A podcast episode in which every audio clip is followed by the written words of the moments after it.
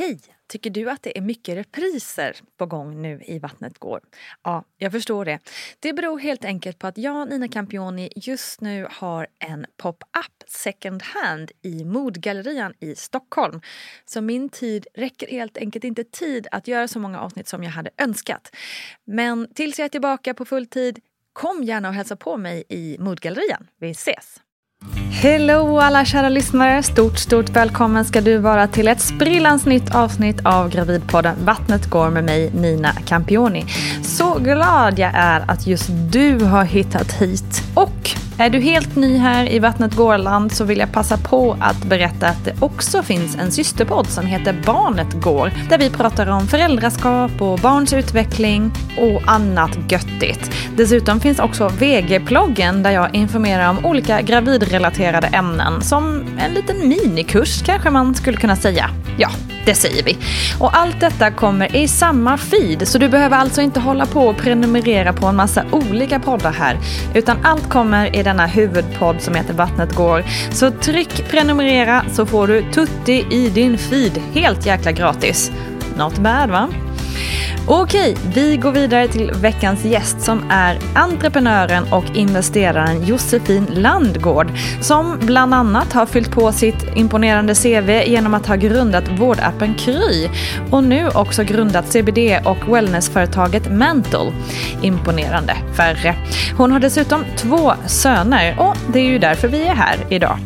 Vi kommer bland annat att prata om att få barn tätt i ålder, att ha en rätt så trasslig relation och samtidigt få barn och att driva företag samtidigt som man är nybliven mamma.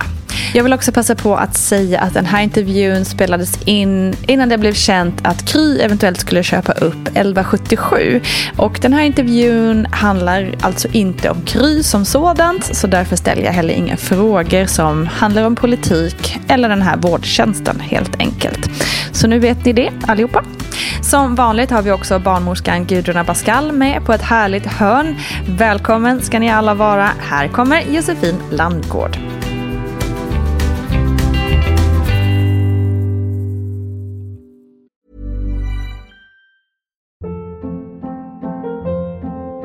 Hold up. What was that? Boring. No flavor. That was as bad as those leftovers you ate all week. Keke Palmer here. And it's time to say hello to something fresh and guilt-free. HelloFresh. Jazz up dinner with pecan-crusted chicken or garlic butter shrimp scampi. Now that's music to my mouth. HelloFresh. Let's get this dinner party started. Discover all the delicious possibilities at HelloFresh dot com.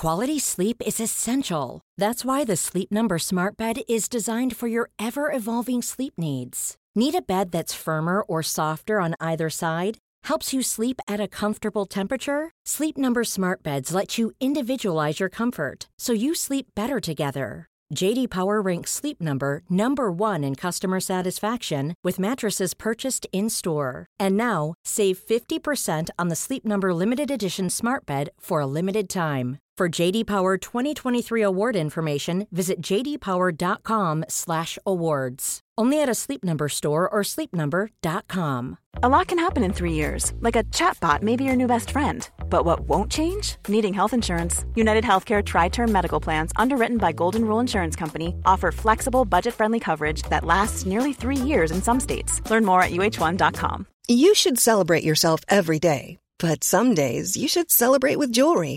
Whether you want to commemorate an unforgettable moment or just bring some added sparkle to your collection, Blue Nile can offer you expert guidance and a wide assortment of jewelry of the highest quality at the best price. Go to blue nile dot com today and experience the ease and convenience of shopping Blue Nile, the original online jeweler since nineteen ninety-nine. That's blue nile dot com. blue nile dot com. Hur kändes det då när du upptäckte att du var gravid igen? Ja, men det var jätteglad och lycklig. Mm. Och det här var precis samtidigt som vi hade startat Kry. Ja, okej. Okay. Så jag jobbade jättemycket. Runt, jag jobbade, pappan var i Schweiz, Ted var i magen och jag kräktes så här femton gånger om dagen. Och, så jag var liksom vitgran och låg i fosterställning och, och, och jobbade på något sätt. Oh, det var liksom tillvaron. Uh-huh. Hur, hur fasiken, man blir så här, hur i helskotta fixar du det? Uh-huh. Ja, man kan ju mycket om man vill, det uh-huh. tycker jag.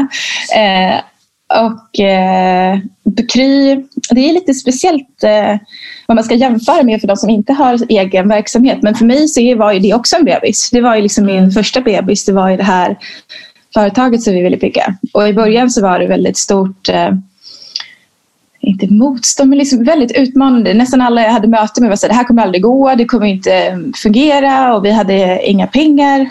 Alltså mm. vi hade ingen som ville investera i bolaget och eh, det var svårt att få till någonting. Så det är mm. väldigt roligt nu i efterhand när det har gått så fantastiskt bra för Kry och inte bara i Sverige utan i hela Europa. Eh, när man vet hur utmanande det var i början. Ja, det var coolt. Att det ändå kan gå ganska så snabbt. Mm. Så den bebisen har ju liksom vuxit upp parallellt med mina andra bebisar. Mm. Häftigt. Mm. Eh, men hur mådde du? Mådde illa? Hur, hur ja. länge gjorde du det då? Ja, men till vecka tjugofem. Okej. Okay. Och jag vet att eh, min pappa var här, i mina, jag är från Dalarna i Leksand och eh, mina föräldrar bottnäs där. Men han var här, min pappa var här på något möte och jag träffade honom på Kungsgatan. Han bara, men du är ju vitgrön. Mm. Jag, jag vet. Jag var liksom vitgrön och mådde så himla illa så ja. länge i första graviditeten. Så jag tyckte det var väldigt tufft faktiskt. Ja, det förstår jag verkligen. Mm, men i övrigt eh, så mådde jag bra. Men då hade jag väldigt konstiga, eh, också jag började käka väldigt mycket... Eh, varmkorv var det, Jaha. det som jag ja. ville ha, kanelbullar, eh, dricka Coca-Cola. Skulle jag in på något viktigt möte där jag inte kunde springa ut och kräkas, då hällde jag i mig en halv liter cola innan för att det på något sätt hjälpte. Eh, så att mina jättefina kostvanor som jag måste säga att jag hade innan, de försvann ut genom fönstret. Och eh, ja, innan plussade så tror jag att jag höll på att hälla upp en grön juice som jag hade gjort. Men den kom ju upp och då förstod jag att jag skulle göra ett graviditetstest. Ja, just det. Ja. Inga men gröna juicer under den graviditeten? Det blev det inte, nej. nej han fick inte mycket näring. eh, eh, nej, men annars så mådde jag jättebra. Jag är ganska lång och har lite drottat när jag var ung, så jag är liksom stark generellt. Så det var inget, eh, inte jobbigt så tyckte jag. Det var mest illamåendet. Mm. Och när det försvann, fick du, fick du lov att njuta lite då i graviditeten? Ja, men det fick jag. Eh, och det var härligt. Sen var det kanske mindre härligt eh, att i nästa varenda möte jag var i så fick jag diskutera min föräldraledighet och få diverse ja. goda råd eh, från ja, alla möjliga. Mm. Men ja, så kan det vara. Ja, men hur, hur tycker du det är att liksom ta de här goda råden som kommer på köpet? Nej, jag tycker väl inte att det är något vidare. Speciellt inte, det var mycket så här att man sa att eh, ja, bara jag fått barnet så kommer du ju aldrig vilja lämna barnet. Och, eh, alltså mycket, mycket åsikter om mm. hur man själv ska ta hand om sitt barn och så som mm. jag. Eh, jag tänker att det skulle vara så bra i allmänhet om vi hade lite friare kring hur man kan göra när man har fått sina barn. Att inte alla har så mycket uppfattningar och idéer. Men det är klart att det är en ganska liksom, stor del av vår kultur kanske hur man ska ta hand om sina barn, men också det här att alla har rätt att ha en åsikt på något sätt, mm. vilket jag tycker att de egentligen inte har. Mm. Nej, men det, det verkar vara det är lite konstigt tycker jag, för att det, det känns som att alla ändå tycker som du och jag i det här att, att det ska vi inte andra lägga sig i, men det är ändå som att folk i allmänhet inte kan låta bli. Man kan, ja. inte, man, kan inte, man kan inte hjälpa sig själv på något vis. Det är som nej. Att hjärnan tycker att nej men det här liksom, sånt här, det får ju folk göra som de själva vill. Men jag vill bara säga att liksom, det, är lite, det är lite knasig grej det där. Och det kanske är i all välmening. Eh, ja. Men jag tycker också att det är en väldigt kulturell grej på så sätt att det ser så olika ut i olika länder. Och mm. det man tycker är, är okej i U S A tycker man inte alls här eller... Så är det ju, sätt, liksom. Så är det ju verkligen. Eh, och jag som har, min man är från Italien så vi har ju mm. en stor liksom en familj där nere också.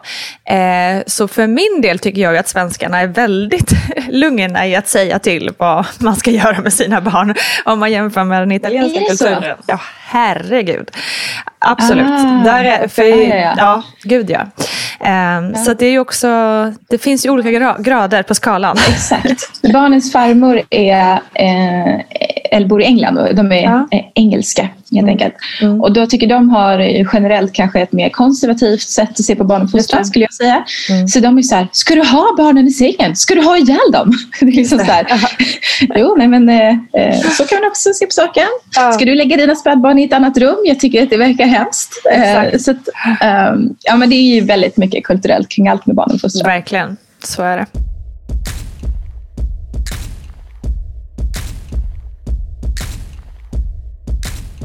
Men jag tänker också då utifrån att du faktiskt så här, liksom, ledde ett företag och var på väg in i hela den vändan som ju visade sig skulle bli ett väldigt stort företag. Och just då det här med föräldraledighet som du är inne på. Eh, hur gick tankarna kring det? Liksom, såg du att du överhuvudtaget skulle kunna vara föräldraledig? Eller hur? Ja, eh, jag hade längtat väldigt länge. Och hade start, efter barn som sagt, och hade startat det här företaget ihop med tre män. Och eftersom jag var trettioett då så tänkte jag att de har väl någon form av uppfattning om fertilt fönster kanske. Och, och att det kan hända att det kommer ett barn här så småningom. Jag vet inte, men jag tror att de blev ganska förvånade och att det inte förväntas kanske att, man, att kvinnor ska skaffa barn. Och jag tycker att det blir ett annat fokus på när kvinnor skaffar barn. Eh, helt klart i näringslivet jämfört med män skaffar barn. Mm. Eh, och, och det har väl sina naturliga förklaringar för att eh, kvinnor i större utsträckning brukar ta ansvar för uppfostrandet av barn och ammar och bär dem och så vidare. Mm. Mm. Eh, men det är ju onekligen så att eh, det här med föräldraskapet ger stor eh, effekt på eh, ojämlikheten i vårt samhälle. Mm. Och det är därför jag hoppas att kanske inte lösningen behöver vara att kvinnor då inte ska få vara med sina barn, utan att vi ska kunna göra lite flexiblare lösningar. Man kan göra på olika sätt. Så i mitt nya företag som heter Mental, eh, som jag startade för drygt ett år sedan, så anställde jag en eh, fantastisk tjej som heter Victoire när hon var i sjunde månaden. Och hon är fransyska och bott länge i New York. Och hon var så här, men du fattar ju själv att du kan inte anställa mig, jag är gravid. Jag, jag, jag ser att du är gravid. Mm. men, Men det kan jag visst det. Och sen så hade vi väldigt öppet för henne hur hon ville göra. Så hon fick för sitt barn och sen har han varit med på mm. kontoret. Mm. Nästan hela tiden tills han var sex månader. Mm. Eller ja, hela tiden. Alltså dagtid så har han varit med där med henne. Så att hon inte behövt, man ska säga, lämna bort honom för att Just få jobba. Det. För det är en grej som jag då inte ville göra. Jag tyckte det var väldigt jobbigt att lämna mina barn. Mm. Eh, även till deras pappa när de var små. Mm. Men det där tror jag också väldigt mycket på, och det märks ju också nu under det här året som vi har haft med pandemin att det finns ju lösningar om man bara vill. Det, det går ju Precis. Att hitta andra sätt att jobba på. Man måste inte ha det gamla traditionella sättet. Liksom. Det funkar mm. ändå oftast. Ja, och all eh, förståelse för de som inte vill eh, jobba alls med små barn och, och de som vill jobba och ha små barn, så tänker jag att de sover och ammar ganska mycket. Mm. Hon hade honom i någon skön där han satt och ammade och hon satt och jobbade. Jag tror att mm. alla var ganska nöjda med situationen mm. då, i det fallet. Mm. Men jag tycker det är det som är liksom, att man ska kunna få välja lite mer själv hur man vill göra saker. Och, och såklart passar det inte i alla företag och inte alla personer och, och så. Nej, exakt. Och jag menar det, det är väl jättemånga och kanske majoriteten ändå som vill vara liksom ordentligt föräldraledig ett år och liksom vara hemma. Det är ju inga konstigheter med det heller, utan att, precis som du säger, men att det ska finnas lite mer individanpassade lösningar helt enkelt. Ja, jag var ledig under en period med eh, mitt första barn Ted. Jag blev eh, ganska sjuk efter förlossningen. Eh, jag fick en stor infektion, så jag var helt... Eh, nere för räkning nästan skulle jag säga okay. i, i ett par månader. Eller jag ser väldigt eh, matt ut. Så det var mycket att återhämta sig från det också innan jag kunde eh, nästan komma ut i livet igen, kändes det som. Mm. Det måste vi gå in på helt klart. Så vi kanske ska hoppa till förlossningen eh, mm. med Ted. Hur hade ja. du förberett dig på den? Jag var väldigt förlossningsrädd, ska jag säga. Mm. Så jag hade längtat väldigt mycket efter barn, men jag var rädd för förlossningen. Eh, så jag läste eh, Föda utan rädsla och andra mm. böcker. Jag kan verkligen rekommendera den. Jag lyssnade på eh, Danderyds sjukhus, hade släppt en podd ganska nära in på det här. Eh, mm. med flera avsnitt som jag tyckte var väldigt bra. Bland annat med en kvinna då som var förlossningsrädd och sen fick hon berätta om sin erfarenhet. Mm. Och eh, ja, men jag, gjorde, jag var på Aurora-mottagningen på Danderyd och så vidare. Så jag hade liksom förberett mig på de sätt som jag tyckte att jag kunde göra. Jag var väldigt rädd för att eh, jag skulle bli igångsatt. För att jag hade väl liksom läst att man ofta kan ha komplikationer. Eller ibland då kan det bli komplikationer av att bli igångsatt. Eh, att det skulle ta väldigt lång tid. Och att de skulle använda sugklocka. Mm. Eh, och alla de här sakerna hände ju. Nej, det är sant. Ja, så att jag kom igång eh, han var, jag var elva dagar över tiden och eh, då fick jag verkar och sen det var måndag kväll och han eh, föddes med urakut snitt torsdag morgon. Wow. Ah, det var tufft. Det blev verkligen allt. Din mage. Ja. Ja. Okej. Så det var eh, tufft och eh, jag brukar försöka berätta det här utan att försöka skrämma slag på till exempel mina ja. kollegor som är yngre och inte har barn. Ja. Att jag tänker att även om det var väldigt eh, tufft och liksom att jag, de här sakerna som jag var rädd för hände, så blev det ju väldigt bra. Jag har återhämtat mig helt, Ted mådde bra och man klarar ju det. Liksom. Mm. Men det som hände då för mig, för att det tog så lång tid eh, att eh, Eh, när jag väl hade ordentligt verkarbete och började öppna mig och sådär som var på onsdagen, jag hade börjat då med verkar på måndagen, så hade jag inte sovit på två nätter och så blev det liksom en tredje natt med själva förlossningsarbetet. Mm.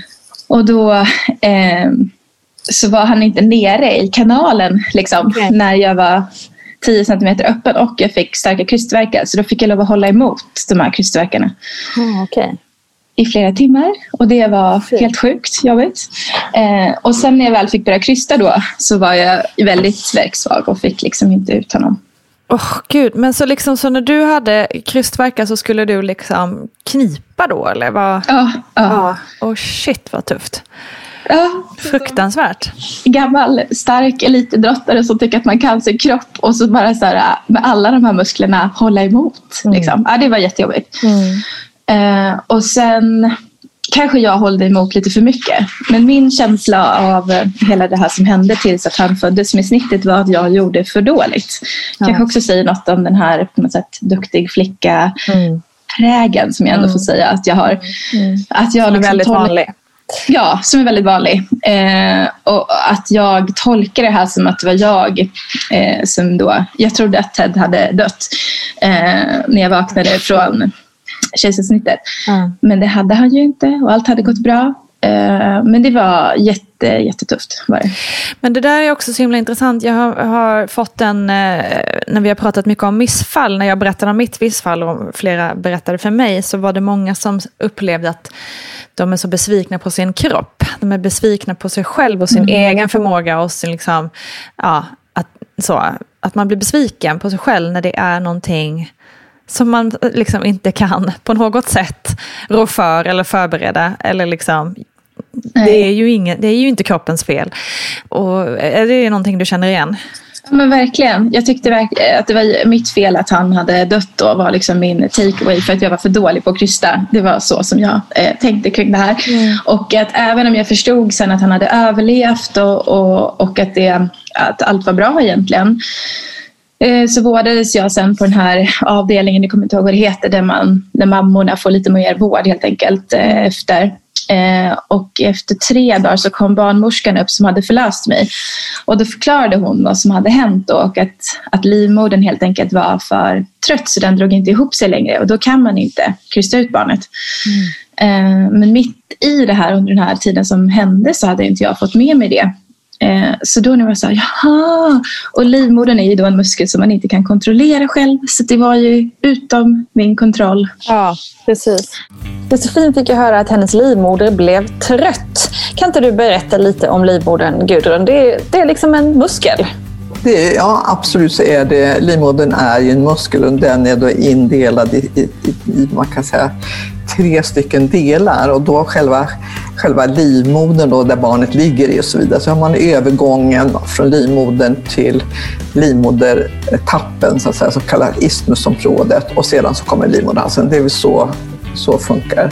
Mm. Men det är ju själva livmodern som är muskeln och som, drar, som eh, sköter det här med värkarbetet. Och så livmunnen och halsen, det är den som öppnar sig. Mm. Och man ska snabbt ändå eh, dra det. Och då kan den här liksom stora livmodern bli för trött i värsta fall? Ja, alltså, eller? Ja, om du vågar kan evidens... Jag har evidens för det, att den blir trött, då kommer du få Nobelpriset i medicin. Alltså vi vet ju inte det här. Vad är det här med trött liv? Och det är, vi använder ju inte så inom professionen, så säger ju inte vi att den här livmodern är trött. Sen kanske man uttrycker så till det. Utan vi kallar det här för verksvaghet.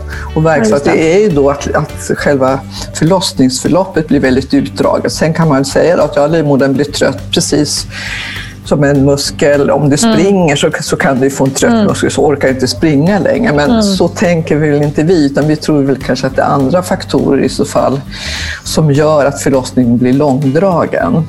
Just det. Och där vet man då till exempel att, att om, om det är, vad ska jag säga, när barnet ska tränga ner genom livmodern och det möter lite motstånd och så vidare, då kan livmodern gör så att den stoppar upp lite grann, för det känner att det här är, det kan jag inte pressa på för mycket eller någonting, att det är att, att någon, någon sån faktor. Sen vet ju vi inte ens hur lång tid en, en förlossning, ett förlossningsarbete tar. Alltså ska det vara så här som vi säger, latensfasen tjugo timmar och sen är det tolv timmar för eh, öppningsskedet, så ska man krysta ut barnet. Så ser det inte ut, utan eh, vissa kvinnor behöver kanske dubbelt så många timmar som andra, och det är helt normalt. Det här är, det är jättesvårt eh, tycker jag. Men absolut, att, jag tror ändå att det finns någonstans lite grann där att det är en trött livmodell. Och det är ungefär som om man springer ett maraton, muskeln blir jättetrött och så bildas det mjölksyra så att säga, mm. som gör då att den här mjölksyran gör ju då att muskeln inte orkar arbeta. När det blir för mycket, mycket mjölksyra så, mm. så blir det så. Så det är därför man ska tycka att det är bra att dricka samarin. Så, så, så hjälper det mot mjölksyra. Men mm. det här finns det hur mycket teorier och åsikter om hur som helst. Men visst kan man säga att ja, när det blir långdraget och så märker man då att verkarna kommer mera sällan. De sitter inte i lite längre, så att ja visst, jag tycker nog så här, ja, jag håller med, trött är den väl, men då är det nog mera mjölksyra, eh, mjölksyran som, som gör det. Mm. För att den har jobbat för länge. Det blev det här väldigt speciellt, men det är svårt att gå mera in på, ja. För det finns så, så mycket teorier om det här, varför ja, och varför vissa kvinnor drabbas av och andra mm. inte. Sen tror jag också att det här när ett utdraget förlossningsarbete om tröttliv kan till exempel reagera på att kvinnan är väldigt stressad, hon är mm. rädd, känner sig obekväm i situationen, och så drar de på adrenalinet och så gör det, mm. motverkar det oxytocinfris, kvinnans egen oxytocinfrisättning, och så hamnar man i den här situationen. Så att det är därför som det är så otroligt viktigt det här att kvinnor känner sig trygga, inte är rädda och kan slappna av på ett bra sätt, så att just det här flödet med alla mm. de här hormonerna fungerar på rätt sätt. Så att det är väl nästa bit som jag tycker att det ska man verkligen satsa ännu mer på. Mm. Inga kvinnor ska vara rädda att föda barn, för det påverkar förlossningstidens längd. Absolut. Exakt. Ja, men det var ju väldigt skönt. Det var, jag är så otroligt tacksam att hon kom upp och pratade och med mig. Så att jag fick, och att ja. hon gjorde det ganska direkt också. Ja. Säga. För det är ju annars någonting som är ganska vanligt, att man sen åker hem och så går man och tänker på det i flera månader, och sen kanske, kanske man får prata med någon eh, mm, på någon precis. efterkontroll eller någonting. Ja. Och reda ut saker och ting. Så det var ja. ju väldigt bra. Det var väldigt kände bra. Du lugn i det då, eller? Ja, men det gjorde jag. Mm. Eh, men jag hade ganska jobbigt. Alltså dels hade jag ont i snittet, och sen så tror jag att det var eftersom jag var så otroligt utmattad efter den här maratonförlossningen. Ja, såklart. Eh, så tror jag att jag var mer mottaglig för en infektion. Så jag fick en infektion i livmodern som de upptäckte då eh, ganska snabbt. Så jag fick sätta sig in på eh, penicillin som jag fick i dropp. Och så hade jag mycket blod, så jag fick blodtransfusioner. Eh, så det var liksom kanske lite den här känslan över att jag ville glädjas väldigt mycket över Ted. Så hade jag ändå väldigt stor oro över mm. hur jag mådde, och att jag kände mig väldigt risig, och sen fick jag liksom tre urinvägsinfektioner och eh, någon sorts katarr efter. Så sätter de sätter in så att man kan kissa i påse. Ja, liksom. kateter. Kateten. Mm. Den hade liksom mm. retat lite och sådär. Mm. Så att, ja, men det var liksom, lite med det där. Fram och tillbaka till gynakuten och hej och hå. Mm. Eh, så att sen hade jag då när Ted var sex och en halv månad så blev jag gravid igen. Det är fan imponerande. Jag hade då inte, inte haft någon mens, helammade och var liksom... Ja, ah, hur är det möjligt? Det var alltså, den där du gången är vi... superfertil. Ja, ah, så det var den där gången den tredje januari när vi inte var sosams. När ni hade två minuter av liksom, tid där ni var kompisar. Ja, men lite så. Ah, då men du får jag fråga först då, hur, liksom, för hur länge var det som du, du mådde ganska skit om man säger, efter förlossningen? Ja, ah, men det var nog fyra veckor det var riktigt eh, liksom... Ja, jag kunde liksom se att jag blödde både avslag men också blödde från liksom urinröret och mm.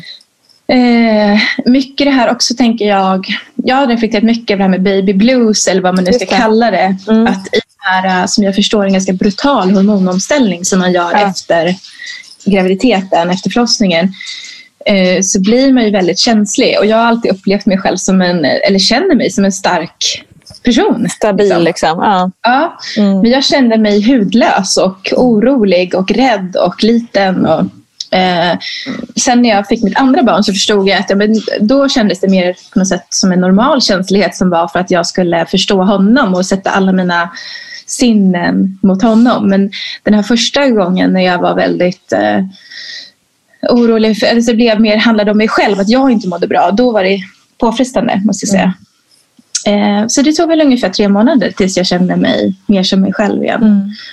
Hur tyckte du att det funkade liksom med din kontakt med, med ditt barn? Liksom? Känner du att ja, det blev bra. På något sätt? Ja. Och det, jag tycker också apropå det här med att vara duktig att det var otroligt viktigt för mig att kunna amma. Mm. Och min mamma har inte ammat oss och var så här, men du vet det kommer nog inte gå för dig heller. Så det här var liksom mitt mission att jag skulle amma barnen.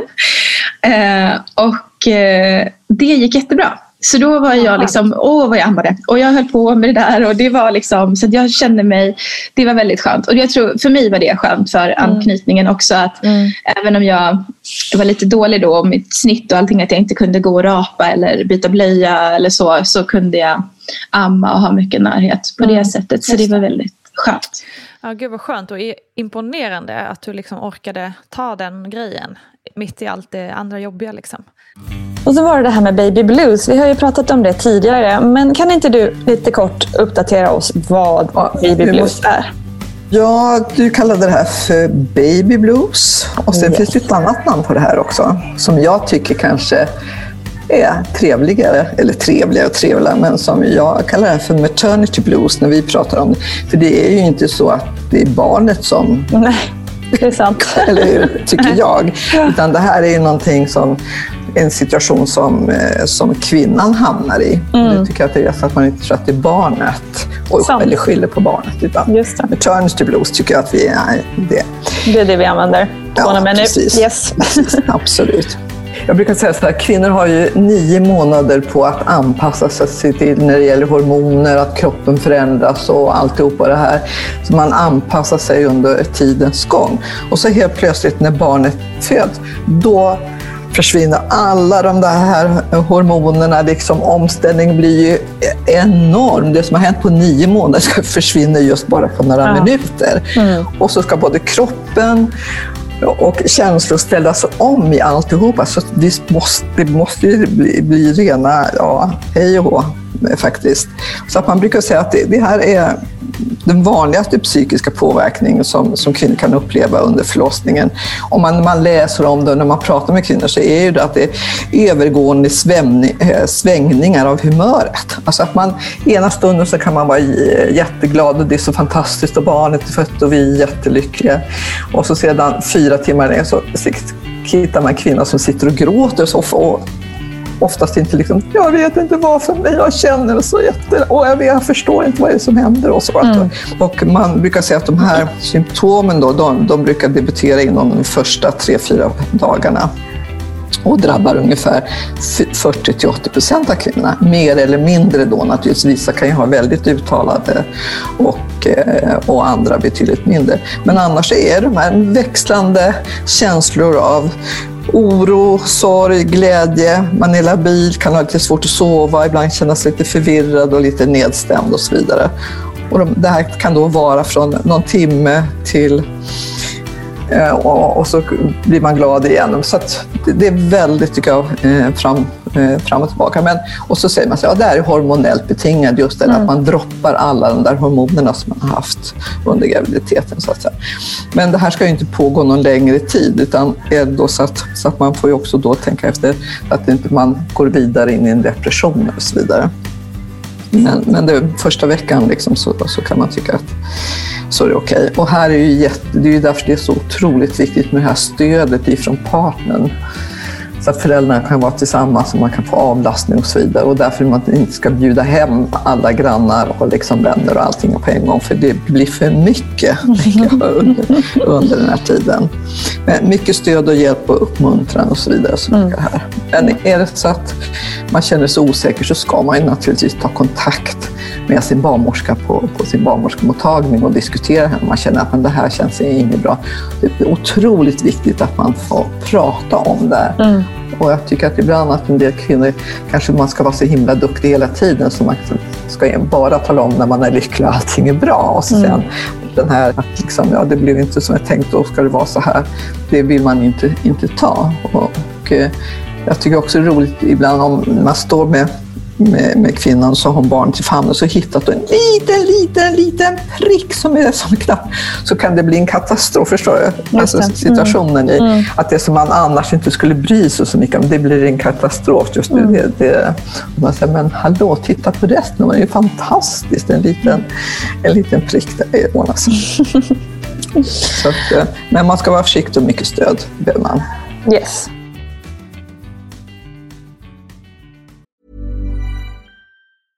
Ryan Reynolds here from Mint Mobile. With the price of just about everything going up during inflation, we thought we'd bring our prices down. So to help us, we brought in a reverse auctioneer, which is apparently a thing. Mint Mobile Unlimited Premium Wireless. How about to get thirty, thirty, how to get thirty, how to get twenty, twenty, twenty, how to get twenty, twenty, how to get fifteen, fifteen, fifteen, fifteen, just fifteen bucks a month? Sold! Give it a try at mintmobile.com slash switch. forty-five dollars up front for three months plus taxes and fees. Promo rate for new customers for limited time. Unlimited more than forty gigabytes per month. Slows full terms at mint mobile dot com. Imagine the softest sheets you've ever felt. Now imagine them getting even softer over time. That's what you'll feel with Boll and Branch's organic cotton sheets. In a recent customer survey, ninety-six percent replied that Boll and Branch sheets get softer with every wash. Start getting your best night's sleep in these sheets that get softer and softer for years to come. Try their sheets with a thirty night guarantee. Plus, get fifteen percent off your first order at boll and branch dot com. Code BUTTERY. Exclusions apply. See site for details. Hey, it's Ryan Reynolds, and I'm here with Keith, co-star of my upcoming film, If, only in theaters May seventeenth. Do you want to tell people the big news? All right, I'll do it. Sign up now and you'll get unlimited for fifteen dollars a month and six months of Paramount Plus Essential Plan on us. Mint mobile dot com slash switch. Upfront payment of forty-five dollars equivalent to fifteen dollars per month. Unlimited over forty gigabytes per month. Face lower speeds. Videos at four eighty p. Active Mint customers by five thirty-one twenty-four get six months of Paramount Plus Essential Plan. Auto renews after six months. Offer ends May thirty-first, twenty twenty-four. Separate Paramount Plus registration required. Terms and conditions apply if rated P G. Hi, I'm Daniel, founder of Pretty Litter. Cats and cat owners deserve better than any old-fashioned litter. That's why I teamed up with scientists and veterinarians to create Pretty Litter. Its innovative crystal formula has superior odor control and weighs up to eighty percent less than clay litter. Pretty Litter even monitors health by changing colors to help detect early signs of potential illness. It's the world's smartest kitty litter. Go to pretty litter dot com and use code ACAST for twenty percent off your first order and a free cat toy. Terms and conditions apply. See site for details. Since two thousand thirteen, Bombas has donated over one hundred million socks, underwear, and T-shirts to those facing homelessness. If we counted those on air, this ad would last over one thousand one hundred fifty-seven days. But if we counted the time it takes to make a donation possible, it would take just a few clicks. Because every time you make a purchase, Bombas donates an item to someone who needs it. Go to bombas dot com slash ACAST and use code ACAST for twenty percent off your first purchase. That's bombas dot com slash ACAST, code ACAST. Okej, okay, så klipp till några månader senare. Ja. Ja, men då, apropå då att vi inte var så sams, så hade jag eh, lämnat eh, Mikey, eh, okay. som pappan heter, när barnen var Gud, jag är väldigt öppen här, men så blev det. Eh, det är härligt, det gillar jag. När Ted var åtta månader så lämnade jag honom efter en, en händelse. Mm. Eh, och eh, då bodde vi i Schweiz under en tid och jag jobbade på distans. Eh, och eh, då flyttade jag hem till min pappas hus. Vi hade hyrt ut lägenheten här i Stockholm eh, och började kräkas igen. Mm. Och bara, åh nej. För då hade jag liksom tänkt så här, jag kan lämna, jag kommer klara mig själv med liksom ett barn att ta hand om och det här klarar jag och det kommer gå bra. Mm. Ehm, och sen så var jag då gravid med ett till barn. Ehm, mm. Så att jag tror att jag grät i tre mm. dagar faktiskt. Mm. Mm. Och eh, min eh, pappa kom hem och jag bara, herregud, ja, jag är gravid. Hoppsan! Så bra, ja, pappa-kommentar. Ja, verkligen. Oj då. Mm. Jaha, hoppsan Kerstin. Ja, ja precis. Ja, och då... Eh, och jag var ju så i chock. Jag bara, hur kan jag vara gravid? Det här kan ju inte stämma. Så då eh, fick jag faktiskt kontakt med en av gynekologerna som, eh, jag, som jobbade på Kry. Eh, som jag visste också jobbade... Många av läkarna som jobbar på Kry jobbar liksom halvtid på ett ställe och halvtid hos Kry till exempel. Mm, mm. Smidigt att ha sån kontakt. Jättebra, jättebra. Ja. Så då kunde jag få boka hos henne och komma och göra ett ultraljud och fick då reda på att jag var sju och en halv vecka gravid och såg det här hjärtljudet. Så det var ju inte så att jag kunde ta bort det här. Nej. Nej. Men hur, det måste ju varit såna otroligt blandade känslor då. Ja. Å var... ena sidan lite knäckt för relationen kanske och liksom, å andra sidan, mm. wow, mm. ett nytt liv. Ja, verkligen. Men också väldigt så här, hur ska jag klara av det här? Ja, just det. Ja. Jag kände mig nog ganska trött och sliten redan då att få ihop det efter förlossningen, ja, att ta med Ted och lämna och jobba jättemycket. Eh, så jag vet inte hur, jag var nog töckad där tror jag. Men, alltså det låter övermänskligt, förlåt att jag avbryter, avbryter där, men, men det är liksom, fy fan, du har precis liksom, li, liksom så här, återhämtat dig lite från förlossningen som var tuff, ja. tuff. Och har ett nystartat liksom företag som, jag vet inte, vid den här perioden kanske rusade, gick jättefullt framåt eller? Mm. Och så lite fnurra, lite trassligt i relationen, har en liten, liten bebis och blir gravid igen. Det är ju helt otroligt. Ja. Plus att man är så här, det var ju mitt eget fel, eller du vet, fel, men liksom. Ja. Man, ja, man kan inte skylla på någon annan direkt, nej. Det är svårt. Ja, nej men, eh, så herregud. Det var ju, men då eh, kom vi överens, i alla fall jag och Mikey då, att han skulle börja gå i terapi och att vi skulle försöka få ihop det här. Så det under en månads tid ungefär så diskuterade vi. Och min känsla var hela tiden så här, jag föder inte barn själv. Det gör jag bara inte. Mm. Där, där har liksom alla gränser gått. Och att, eh, jag blev då erbjuden ett snitt givet eh, hur det hade gått första gången. Men jag bara, nej, jag ska föda vaginalt. Eh, så att då förberedde jag mig igen med Aurora med tagning och vad det var för någonting. Eh, och... men, men hur kände du, för jag frågar då, med din förl- eftersom du var förlossningsrädd innan första förlossningen. Hur var rädslorna nu? Ja, men på något sätt var det som att allt som jag var rädd för hade redan hänt och jag hade klarat det. Så det var väl bara att försöka igen. Mm. Och så tänkte jag så här, eh, jo det var det också, eftersom mitt förlopp var så otroligt utdraget så hade jag förstått att, eh, för sen när jag var på sjukhuset så kunde vi mäta liksom, hur, hur det fortskred. Att så fort jag la mig ner så avstannade allting för mig. Ah, okay. eh, så att, och min känsla var att jag ville vara uppe och röra på mig. Men redan när jag ringde in och hade börjat med verkarbete så var de så här, ah, men ligg dig och vila så mycket som möjligt. Så här, så här tidigt med verkarbete ska man vila så mycket man kan. Mm. Eh, så jag sa, nej men nu har jag bättre förutsättningar för jag förstår att jag ska inte ligga ner och jag ska gå på min känsla. Mm. Så det brukar jag faktiskt peppa gravida kvinnor. Att så här, det är nästan en av de största lärdomarna tycker jag med att få barn är att inse vilken biologisk varelse man är. Eh, och att eh, vi har en massa instinkter som kan följa och då är det inte så svårt. Men, och det är det jag också tycker är lite problemet med kulturen och normerna och allt som säger hur vi ska göra. Att så här, om man kan mm. få göra utifrån hur man känner istället så tror jag att det i många fall blir bättre. hundra procent. Helt med på det. Ja, men så då... förberedde jag mig och kände väl ändå att det skulle kanske vara okej. Och så gick jag över fjorton dagar. Och jag tror att Alltså jag har hört det här från fler att man blir liksom tokig då också när man går över tiden. För det är ju så här, nej men jag fick inget barn, det blir inget barn för mig det här. Okay. um, och jag har gått hos en akupunktör en hel del eh, på Gärdet här i Stockholm. Eh, och då gick jag till honom och så satte han igång förlossningen. Så att jag inte behövde göra det på sjukhuset. Okej, okay. Med akupunktur liksom? Ja, han bara, det kommer tagit för fem timmar. Så tror jag att det gick så här fyra timmar och så bara splash över hela golvet. Vi har faktiskt pratat om det en gång tidigare i den här podden. Det var en, en, en kvinna, Lisa, eh, som jag, jag kan säga sen i, i avan exakt vilket avsnitt det är. Eh, som fick båda sina barn på det sättet. Att hon, hon gick till sin akupunktör och så några timmar senare, tjoff! Ja. Så jäkla häftigt. Ja, verkligen. Eh, jag har också varit, det finns en annan akupunktör som heter doktor Nio som är på Stora Essingen i Stockholm. Och där har jag varit flera gånger när hon har satt igång. Och där är det så här bås som hade många som behandlar samtidigt. Att det så här rinner vatten in i bås.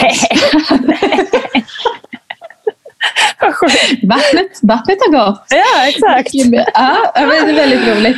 Mm. Eh, ja, men, och med Ted så hade jag ingen vattenavgång, de fick lov att punktera mig. Mm. Eh, så det kändes bara så här direkt som en, åh oh, vilken härlig start. Han splashar ner över hela köksgolvet och verkarbetet bara så här, pang, kom igång. Mm.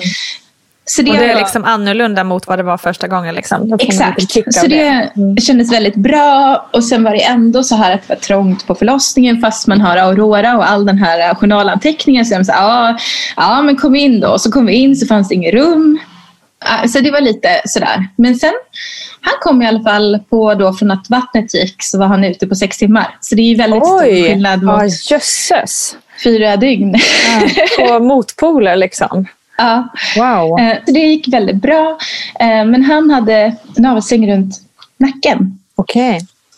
Så att han mådde inget bra. Så det blev surklocka igen. Mm.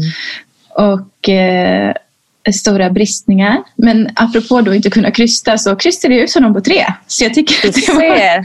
Du ser, din kropp kan! Exakt, ja. Exakt. Men det blev ju lite stressigt då också ja, när han hade dåliga värden och ja. Rätt vad det är, man tittar upp så är det tio personer inne i rummet och man bara, vad är det som händer här? Ja. Så det var lite, och då var det en barnmorska som var med som inte hade läst min journal, vilket jag förstår när det är liksom många som ska komma in för att hjälpa till.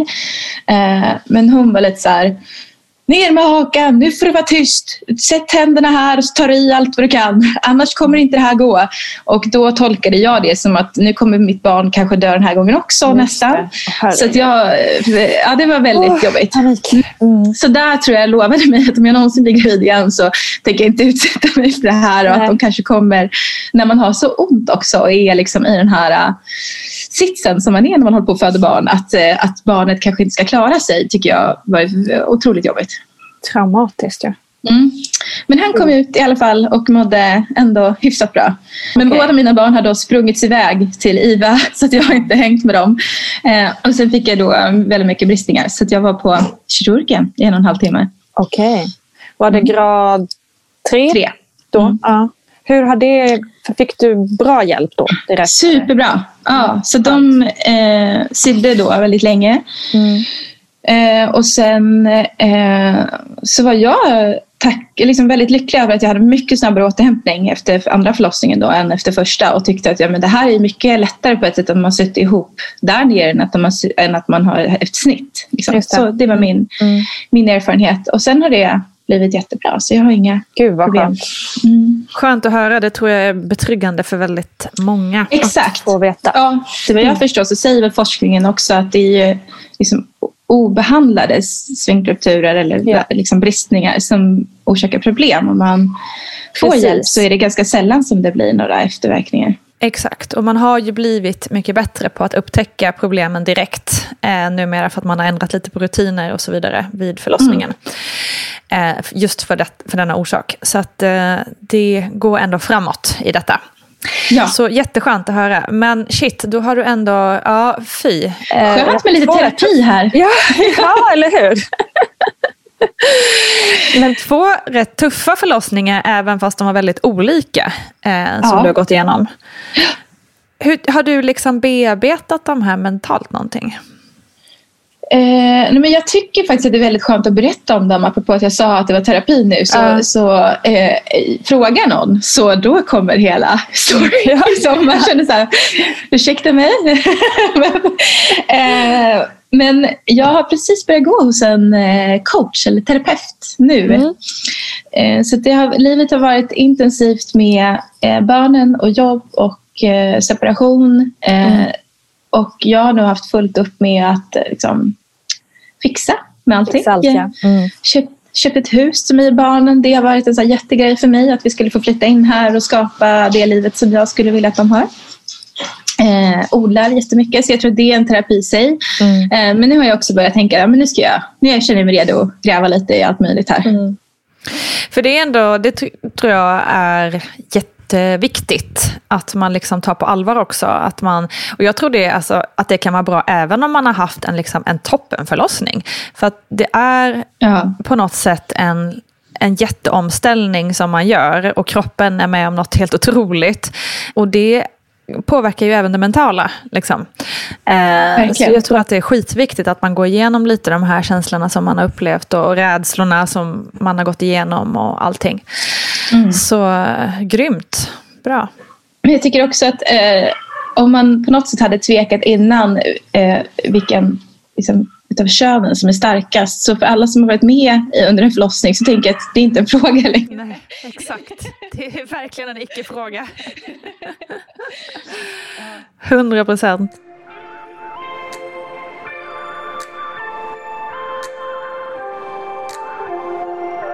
Ja, shit. Men tiden efter eh, förlossningen här, var den, kändes den lite lugnare? Alltså mådde du bättre? Ja, absolut. Jag mådde mycket bättre. Mm. Och um, då kände jag mer som att de här, den här känsligheten som jag tror alla upplever, att, mm. att det eh, kunde jag använda liksom mycket för att bilda en relation med Max och mm. eh, vara i vår lilla bubbla. Eh, mm. Och sen var det lite speciellt då, för då var Ted femton månader, blev precis sexton månader när jag kom hem med lilla Max. Mm. Eh, och... Eh, han var så ledsen. Han liksom vägrade ja. äta på en månad. Och det var väldigt Oj. mycket att ta hand om hans känslor. Ja. Och mycket, eh, lite så skuld kopplat till det, får jag säga. Förstår jag. Mm. Som jag kommer på nu, att ja, men det var någon som sa så bra till mig att det, du vet, det hjälper inte med ögonen heller med att man känner de här skuldkänslorna till höger och vänster, utan det är ju, det är ju superbra för honom. Han har fått en brorsa som han kommer ha hela livet eh, och livet går vidare liksom. Ja. Så att jag, jag försöker tänka mer så nu än, än att tänka på alla gånger när man känner att man inte riktigt har räckt till. Nej, men precis. Och jag menar, det, om det är någonting som är positivt, eller det finns flera saker som är positivt, men jag tänker just det här med att ha nära syskon i ålder, ju äldre de blir, herregud, de kommer ju ha så mycket glädje av varandra. Ja, men verkligen. Eh, det är ju fantastiskt. Det är det enda, det kan jag känna liksom, som har då tre år mellan mina, det är ju inte, det är ju inte milslångt apart så. Mm. Men där kan jag ju ibland känna, bara tänk, de hade, om det hade varit lite tajtare så hade de ju varit en, liksom så här, man kan ja. se det att det är så här jättehärligt. Men jag förstår att det är såklart att, att det, det finns, och det är ju det som är föräldraskapet. Det, är ju all, det finns ju alltid någonting som man har dåligt samvete för liksom. Ja, exakt. Men jag känner också att det känns sunt att försöka göra sig av med det i så stor utsträckning som möjligt. Det är mm. Jag tror inte att det är så produktivt eller bra för det, det liksom. Nej, jag, jag håller med. Det är ju, för, så, för som den här andra kloka personen sa, att det, det skadar ju oftast bara sig själv. Mm. Det är ingen annan som märker av att man har dåligt samvete. Mm. Nej. och, och liksom bär frukt av det. Så att, men jag menar mest bara att det är väldigt eh, naturligt att man ja. får dåligt samvete. Men helt klart, har du några, har du några, några strategier för att tänka bort dåligt samvete? Eh, ja, men jag försöker vända på det. Tänk vad fint att de har en nära brorsa. Liksom. Just det. Eh, tänk vad fint att jag ger dem de här sakerna istället för att fokusera då på de här sakerna där man känner att man inte mäktar med kanske. Mm. Mm. Och mycket också, eh, jag som har jobbat en hel del och gör det fortfarande, mm. att eh, där har den här samma akupunktör som jag fortsätter gå till efteråt. Eh, han var så här, men du visar ju dem vägen för. Mm. Det här är ju, du följer din dröm och, och det du vill stå för. Och det inspirerar barnen. Och mm. också tänka på det sättet då. Och jag tror att jag har alltid varit medveten på något sätt om att jag inte skulle vilja vara hemma bara, eller hur man nu ska uttrycka sig. Det här är så svårt utan att trampa någon på trådarna eller, eller gå fel. Men mm. att... Ja, men jag har alltid liksom, ganska mycket projekt på gång, saker som händer, älskar livet när det är ganska full fart. Eh, och så hittar balansen i det då, att man har mycket närvaro och samvaro med barnen och kvalitet, och, men också kvantitet, men också kanske få fylla på med saker som är viktiga för mig. Mm. Apropå det här med att ge goda råd och sånt där som kanske inte alltid är efterfrågat. Men jag tänker ju att det är ju många som lyssnar på podden som klurar mycket på karriär versus mammalivet. Och liksom, eh, man hör ju ofta så här, men det passar inte just nu. Och liksom det, eh, så. Mm. Men jag vill ha barn. Eller, ja, att man, det, det är liksom... Det är ju som vi var inne på tidigare, vi lever i en värld som inte direkt är superanpassat för eh, kvinnor eh, och dessutom då gravida kvinnor eller mammor, eh, alltid i alla lägen. Mm. Vad, ja, har du några goda råd eller har du några erfarenheter ja. som liksom kan, kan stärka mm. lite i det här? Nej, men till att börja med så tycker jag att man ska betänka, eh, vi har vissa villkor på något sätt som vi... som finns för kvinnor som inte finns för män på samma sätt, som är liksom våra fertila tider, och att fertiliteten går ner jättemycket vid trettiotvå och sen ännu mer dramatiskt vid trettiofem, tror jag. Mm. Mm. Så det här är så här normalt att, att få första barnet när man är ganska en bra bit över trettiofem. Det är ju inte idealiskt, tänker jag, och att det säkert är väldigt jobbigt att gå igenom. Ja, det är onekligen otroligt jobbigt att gå igenom ofrivillig barnlöshet och andra saker. Ja. Så att, oavsett om man tycker att man kan planera och styra mycket annat i sitt liv, så tror jag att det är dumt att tänka hela tiden att det där tar jag sen när det här och det här är idealiskt. Och att förhoppningsvis kanske det kommer någon våg av att vi gör lite tvärtom. Att man först skaffar barn och sen fokuserar mer på karriär. För, för fertiliteten skulle ju onekligen passa bättre. Mm. Det här med fertila åldrar, det är ju en intressant sak som vi, man kan tro att man har koll på hur det funkar, men det är ändå en vetenskap som man inte alltid vet hur, hur det fungerar med våra kroppar egentligen. Ja, det här ska vi prata om mäns fertilitet eller kvinnors fertilitet. Åh, intressant. Vad vill du ha? Är det likadant? Eller? Kanske lite av båda, ja. Nej, men man säger ju så här att när man, man mest... mesta fertiliteten, alltså den man lättast blir bli med barn och så vidare, det är, säger man, mellan arton och tjugofem års ålder. Mm. Då är chansen. Så att, så att man också, när man är väldigt ung, så har man inte lika, lika Nej, lätt att, att bli med barn. Det kan ju vara bra att veta i alla fall också. Precis, men så det inte ska, bara det att man får mensen och så tjofs när man är superfertil. Nej. Samtidigt så ska man inte tänka så, så om jag är så ung så att jag, då är den risken att man ska hallå. använda. Så när man, in, när man inte liksom tänker sig att, att jag har sex, att det ska bli barn, så ska ja, man använda. Var förståndig, helt enkelt. Mm. Och, och det gäller liksom alla åldrar. Så att säga. Yeah.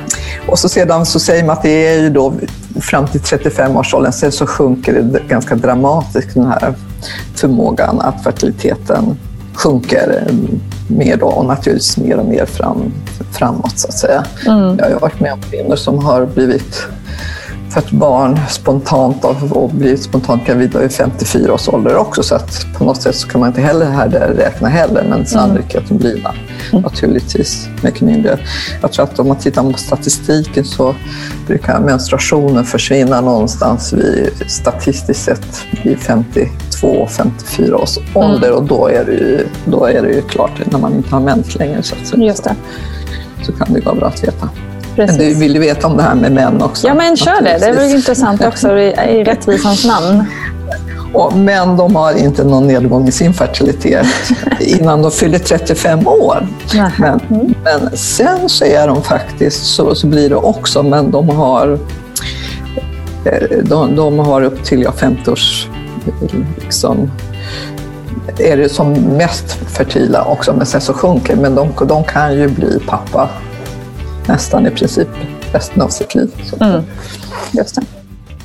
Men utöver det då, att man kanske inte ska vänta för länge som någon sorts första medskick, så tycker jag att man kan försöka planera i den mån man kan. Eh, har man till exempel ett arbete, även om man inte trivs tvåhundra procent, så skulle jag generellt säga att det är bra att vara kvar där tills man har fått barn, så att man slipper göra ett byte under graviditet till exempel, eller eh, liksom jobba väldigt kort på sitt nya ställe innan man ska gå på föräldraledighet. För det är ju onekligen så att eh, det händer i ganska många fall att folk blir diskriminerade kring yeah. sin föräldraledighet. Eh, mest kvinnor, men också i vissa fall män, ska jag säga. Så att kan man i någon utsträckning försöka se till att man har så säkra förhållanden runt omkring som möjligt, så att säga, så tycker mm. jag att det är bra. Mm. Sen så säger jag också att en del kvinnor, eh, jag, jag har till exempel pluggat på Handelshögskolan, och eh, det finns många kvinnor där, eller också andra som är väldigt ambitiösa och vill uppnå väldigt mycket. Eh, som är så här, men jag kommer inte vilja vara ledig med mitt barn alls. Så jag säger, ah, fast du kanske ska liksom, håll det öppet, vänta tills du har fått barnet, se hur du känner. Än att man har liksom låst in sig i en plan som betyder att man inte ska vara med barnet alls. Mm. Uh, för jag tror att mycket av det där förändras när man får dem. Mm. Kanske som många sa till mig under min föräldraledighet då, eller under min graviditet. Just det. Du kommer aldrig jag, vilja jag, komma tillbaka. Nej, precis. Det, är, det finns ju kanske olika sätt att säga det på. Uh-huh. Uh, men, äh, men liksom, att inte låsa in sig i planer som gör att man måste göra på ett visst sätt. Eh. Nej, för det är ju också så här, även som du säger, att både emotionellt kan det ju förändras hur man vill leva sitt liv, men det kan ju också vara så att det händer saker, som i ditt fall, att du liksom inte mådde bra efter förlossningen. Då har mm. man då låst in sig vid någon specifik plan innan, så kan ju det vara ytterligare en ja, men ett, verkligen. ett tungt och alla möjliga saker. Barnet kan ha kolik, de kan yeah. liksom ha något annat som gör att man måste vara eh, mer på sjukhus eller ha någonting annat. Det, eh, man kan ju själv få en förlossningsdepression, det är inte Exakt. helt ovanligt. Så det finns ju så mycket som kan hända, så att man ska ha lite flexibilitet i livet, tänker mm. jag, om man kan. Mm. Mm. Och sen är det en annan grej, det här kanske är lite provocerande, men jag tycker, jag är inbiten feminist, har varit så väldigt länge. Eh, och, men en del i feminismen, eller har varit i alla fall, att vi eh, liksom säger att det är ingen skillnad mellan män och kvinnor. Att det har varit ett sätt, alltså vi ska inte betona skillnaderna och därmed att den ena är bättre eller sämre. Mm. Och jag förstår hela den, liksom, varför man pratar på det sättet. Men sen skulle jag säga att när det här lilla barnet kommer, så är ju inte en mamma och en pappa samma sak. Eh, och att då att vi på något sätt ska låtsas som att det är det. Det tycker jag är lite problematiskt. Att det finns en viss del i att så här, kvinnor har burit barnet, vi kan amma barnet om man mm. kan eller vill. Eh, och att kanske mannens roll, tycker jag, i många sammanhang i början ska handla om att serva kvinnan och vara en stöttepelare, eh, än att vara så här, vi ska mata lika många gånger eller andra saker som jag tycker kan bli så här att eh, ja, men i på något sätt jämlikhetens namn så ska alla göra samma sak. Eh, mm. Så. Mm. Mm, så det tycker jag att vi kan prata lite mer om kanske. Men det är intressant, för det har ju varit lite på tapeten just det där som du säger, att man, jag menar, att man typ räknar matningarna och blöjbitarna och liksom att man verkligen så här ska dela femtio på exakt allt. Men vi, måste säga, liksom, som vi gjorde, så kändes det mer som att vi behövde vara ett team i att, liksom, precis som du säger, stötta varandra. Att den ena, som i mitt fall då, jag ammade också, eh, jag sköter den här delen, eh, du sköter allt det här, de här sakerna. Alltså liksom att man eh, ja, men teamar upp sig och har olika saker som man är bra på just nu. Och sen så, mm. sen när barnen blir lite större, då är det ju lite enklare att dela på andra saker, lite mer femtio femtio liksom. Ja, men precis. Det första året är ju faktiskt, speciellt då om man väljer att amma, eh, lite svårt att göra det kanske. Ja, och vi gjorde mycket så med första barnet, att han vägrade ta flaska. Han var väl lite smart och visste att eh, ta ingen flaska, då kommer mamma vara nära hela tiden. Så det här var de jag pumpade och försökte, så det var liksom det han bara totalt vägrade. Så att vi kunde, om jag skulle på en möte, så liksom satt mitt eh, ex då, eller barnens pappa, i bilen eller gick med babybjörn runt runt det här huset där jag var inne. Så bara, amma i bilen igen och så in på nästa grej och lite så här, lite sådana grejer gjorde vi, och det funkade egentligen ganska bra. Eh, För att det var ju också att jag fick göra det som jag tyckte var jätteviktigt och roligt. Mm. Och jag behövde inte vara ifrån Ted så mycket. Och han fick amma. Och pappa fick vara ute och gå lite. Så här. Men jag tycker man kan göra lite sådana grejer. Men annars är det nog ganska skönt att ha mycket lugn och ro också mm. när de är små. Mm. Men också teama upp, som du säger. Det är väl superviktigt. Mm. Verkligen. Team är väldigt viktigt överlag, och det måste ju inte innebära att det är just liksom mamma, pappa, barn, utan det kan ju vara Nej. andra personer också i det. Men andra partners, ordet team är mm. ju... Eh, Förlåt, ni var väldigt eh, normativ här. Som... Nej, nej. Men det är också väldigt lätt att det blir så. Och så pratar man ju om sina egna erfarenheter, och då är det ju den konstellationen som vi lever i just nu. Ja, lever i. Precis. Du lever i. Och sen är det också intressant det här med team och jämlikhet. Att de har gjort stora studier vid Harvard där man tittar på vad det är för någonting som eh, de kvinnorna som har lyckats och haft, man ska säga, stora karriärer, varit framgångsrika i, i näringslivet i, i som var den största orsaken huruvida man lyckades eller inte lyckades. Det var hur stöttande partner man hade. Mm. Det var liksom inga andra så här, hur begåvad man var eller vilka ställen man jobbade på, utan det var hur supportive partner har man. Exakt. Det är och, det som gör att ja. lyckas eller inte i olika sammanhang. Och det är väl lite samma sak med männen som är framgångsrika. De har väl också alltid, har ju alltid varit ett sig. Att varje, bakom varje man står en kvinna eller vad nu är man säger. Ja, eh, det har ju alltid varit så i alla tider. Så att det är liksom... Ja. Det är, man behöver en stark partner. Ja, precis. Man behöver en stark partner och liksom... Även då, jag tänker också sådana som kanske inte har en partner alls. Att man har starka liksom, sociala nätverk där man har vänner, föräldrar, liksom... andra som ställer upp och är det där teamet. Mm. Eh, det är viktigt att ha både emotionellt och liksom fysisk eh, närvaro, tror jag. Mm, verkligen. Vi kommer att prata mer om det, men också om det här med, att, med relationer som kanske inte alltid funkar eh, under småbarnsåren i Barnet går snart med dig också. Men... Nu innan vi stänger av knappen här så tänkte jag kolla också, för nu har du gett jättemånga bra råd och tips kring det här med karriär och barn och så. Men har något annat du vill så här, skicka med lyssnarna som du har lärt dig längs vägen? Mm, jag tycker att det är eh, viktigt att ta hand om sig själv och att det blir som en annan nivå av att prioritera det när man får barnen. Jag tror att det kommer... nästan automatiskt, i alla fall för många kvinnor, att under graviditeten, att det blir att det viktigaste man har är det man har i magen, och sen fortsätter det när det kommer ut. Mm. Och att då själv komma in på den här prioriteringslistan över saker som man ska ta hand om. Jag tror att vi ska vi får jobba på, men vi kanske ska inspirera varandra.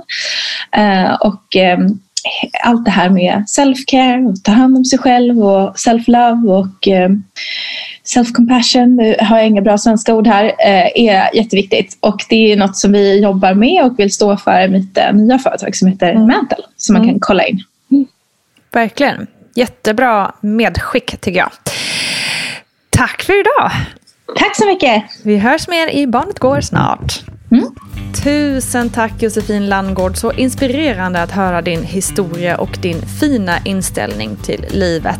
Vi kommer prata mer om den och om att separera med barn i Barnet går som kommer längre fram här i podden.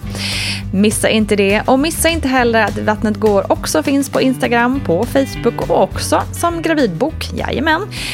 Och för er som vill höra mer om det här spännande med akupunktur så lyssna gärna på avsnitt nummer nitton där vi både pratar om det och om att föda barn i vatten tillsammans med Lisa Nylén. Gör det nu tycker jag. Ha det bäst allihopa. Stor kram!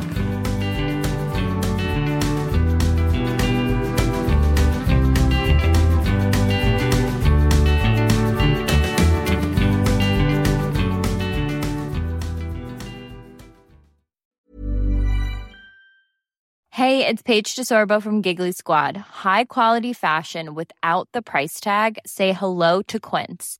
I'm snagging high-end essentials like cozy cashmere sweaters, sleek leather jackets, fine jewelry, and so much more. With Quince being fifty to eighty percent less than similar brands. And they partner with factories that prioritize safe, ethical, and responsible manufacturing. I love that. Luxury quality within reach. Go to quince.com slash style to get free shipping and three sixty-five day returns on your next order. Quince.com slash style. Hold up. What was that? Boring. No flavor. That was as bad as those leftovers you ate all week. Keke Palmer here. And it's time to say hello to something fresh and guilt-free. HelloFresh. Jazz up dinner with pecan-crusted chicken or garlic butter shrimp scampi. Now that's music to my mouth. HelloFresh. Fresh. Let's get this dinner party started. Discover all the delicious possibilities at hello fresh dot com. Imagine the softest sheets you've ever felt. Now imagine them getting even softer over time. That's what you'll feel with Boll and Branch's organic cotton sheets. In a recent customer survey, ninety-six percent replied that Boll and Branch sheets get softer with every wash. Start getting your best night's sleep in these sheets that get softer and softer for years to come. Try their sheets with a thirty night guarantee. Plus, get fifteen percent off your first order at boll and branch dot com. Code BUTTERY. Exclusions apply. See site for details. Hi, I'm Daniel, founder of Pretty Litter. Did you know cats tend to hide symptoms of sickness and pain? I learned this the hard way after losing my cat, Gingy. So I created Pretty Litter, a health monitoring litter that helps detect early signs of illness by changing colors, saving you money and potentially your cat's life. Pretty Litter is veterinarian developed, and it's the easiest way to keep tabs on your fur baby's health right at home. Go to pretty litter dot com and use code ACAST for twenty percent off your first order and a free cat toy. Terms and conditions apply. See site for details.